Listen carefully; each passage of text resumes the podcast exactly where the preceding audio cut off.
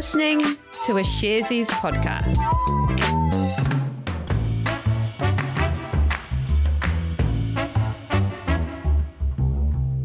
Tēnā tātou katoa, it's Thursday the 25th of November. This is Recap, made for you by Sharesies. Sharesies is a wealth development platform where our purpose is to create financial empowerment for everyone. Here's the disclaimer.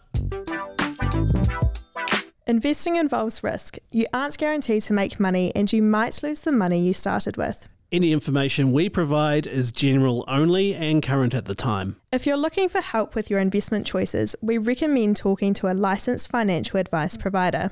G'day there, Crystal. Hello, lovely to be back again. I don't know whether it was because you had no one else or what, but I'm happy to be back. No, we had such a great time with you on Casual Friday. You're back, Felina Feralis, so appreciate it. No worries. Phew, what a day. Yeah, ooh, heaps man. Going on. Heaps in the political world. Yeah, absolutely. But consider this episode of Recap your kind of little brief oasis from that, and because there have been a lot of things happening elsewhere. Yeah, lots of financial news. Yeah, so let's crack into it because there's a bit to get through. There has been like a bevy of local companies releasing their results this morning. You know, I had like results from like Stride Property, Fisher and Paykel Healthcare, Raycon, Gentrack, Pacific Edge, and some news from Serco. They were all sitting in my inbox when I sat down this morning. Feel free to like have a look at my inbox sometimes because that's like me all day, every day. I mean, I don't mean to complain, but people don't really often email me, to be honest, so I was kind of overwhelmed for a minute. But for today, I thought I'd focus on one set of financials because there is, of course, other news around. And if you're listening and you're not aware, all the results from the companies are posted on the New Zealand Stock Exchange website. So regardless, it's a good resource if you want to, if you want announcements and filings for companies all in one place. Quite handy. Yeah, that's a really good tip because I think, you know, people are often like, why has this stock gone up or down? So, you know, I think it's really good to go to that as your first port of call for the NZX. Yeah, it's a great place to start. So I thought we'd start with Fisher and Paykel Healthcare, who reported their first half-year results for the 2022 financial year. Now, I know that the company is about more than whiteware, but I just can't kind of stop associating it with like washing machines, dishwashers, that kind of thing. I know, right? I have exactly the same thing. You know, Fisher & Paykel is a classic New Zealand company. It got started in the 1930s with manufacturing appliances. They did get into healthcare in the 60s, making respirators initially. And then in 2001, the company was separated out into Fisher & Paykel Healthcare and got listed on the New Zealand Stock Exchange, the Australian Stock Exchange, and the NASDAQ. They still make medical respiratory equipment as well as neonatal products, and they also make treatments designed to help with sleep apnea. Oh, interesting. So what was the news from them today? They reported that both their net profit and revenue were down on the same period last year. Revenue was down from $910 million to $900 million. Net profit dropped 2% to $221.8 million. But that actually beat market expectations, which had been forecasting net profit to be just under $200 million. Oh, okay, so they did better than expected. And like, what was their commentary on those figures? Yeah, so they reiterated their outlook for the second half of the year, and the situation is that the demand for their products has eased as the world recovers from the pandemic. So, for example, demand from North America fell 12%. Demand from Europe dropped 14%, although they noted that Asia Pacific demand actually jumped by 45%. So they think that their consumables revenue for the next 6 months will probably be lower than it was last year. They did say, however, that even with the easing back, demand still remains strong. Interesting. And I bet people want to know, will they be offering a dividend to their shareholders? Yeah, it's always a big topic of information that people are interested in. Yes, last year, basically, they were offering a dividend of 16 cents per share. That has increased to 17 cents. Speaking of big news, Westpac New Zealand popped up in the headlines. What's the story on that? Yeah, so an independent report into the way Westpac is run has been critical of the bank's governance. Oh, okay. So who's made this report?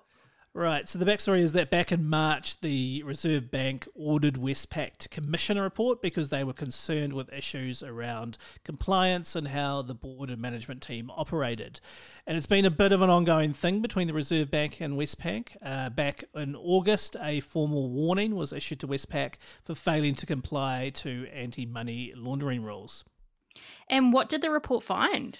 So according to the consultants who authored the report, the bank's independent directors lacked enough experience in banking, in risk management and banking technology, which the Reserve Bank has noted are fairly critical areas in the sector.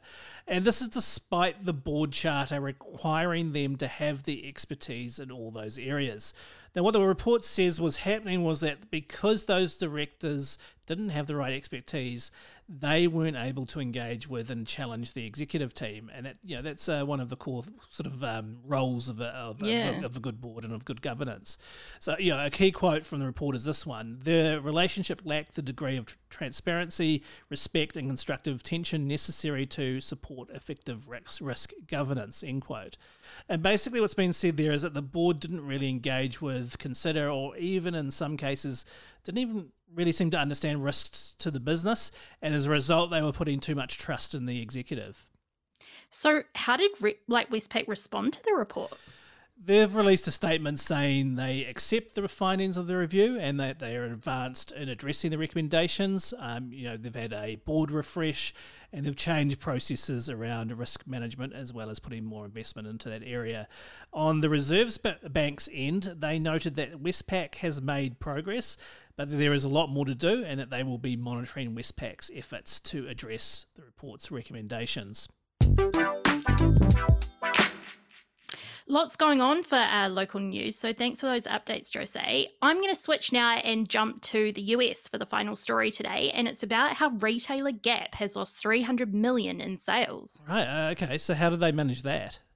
Well, they're saying they've lost the $300 million in sales heading into the holiday season due to the COVID-related factory closures and backlogs at the ports that have significantly stalled their ability to get merchandise into the stores on time.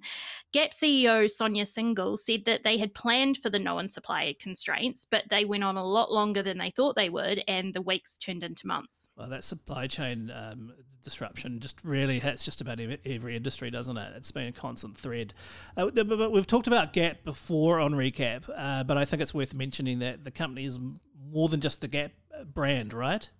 Yeah, so they're actually Gap Incorporated, and under their umbrella they have the brands you may have heard of like Old Navy, Banana Republic and Gap, of course, but there's some other brands such as Athleta, Intermix and Janie and Jack. They're listed on the New York Stock Exchange, but they do have stores across the world, including Australia, but they haven't made it as far as New Zealand.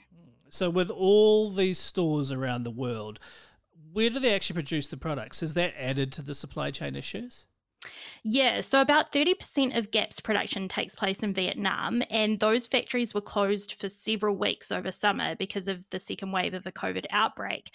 So those closures, combined with the port congestion, has affected their ability to fully meet customer demand, and this is even after Gap spent $350 million to air freight 35% of their holiday merchandise. Wow. So what has this meant for their share price and their earnings?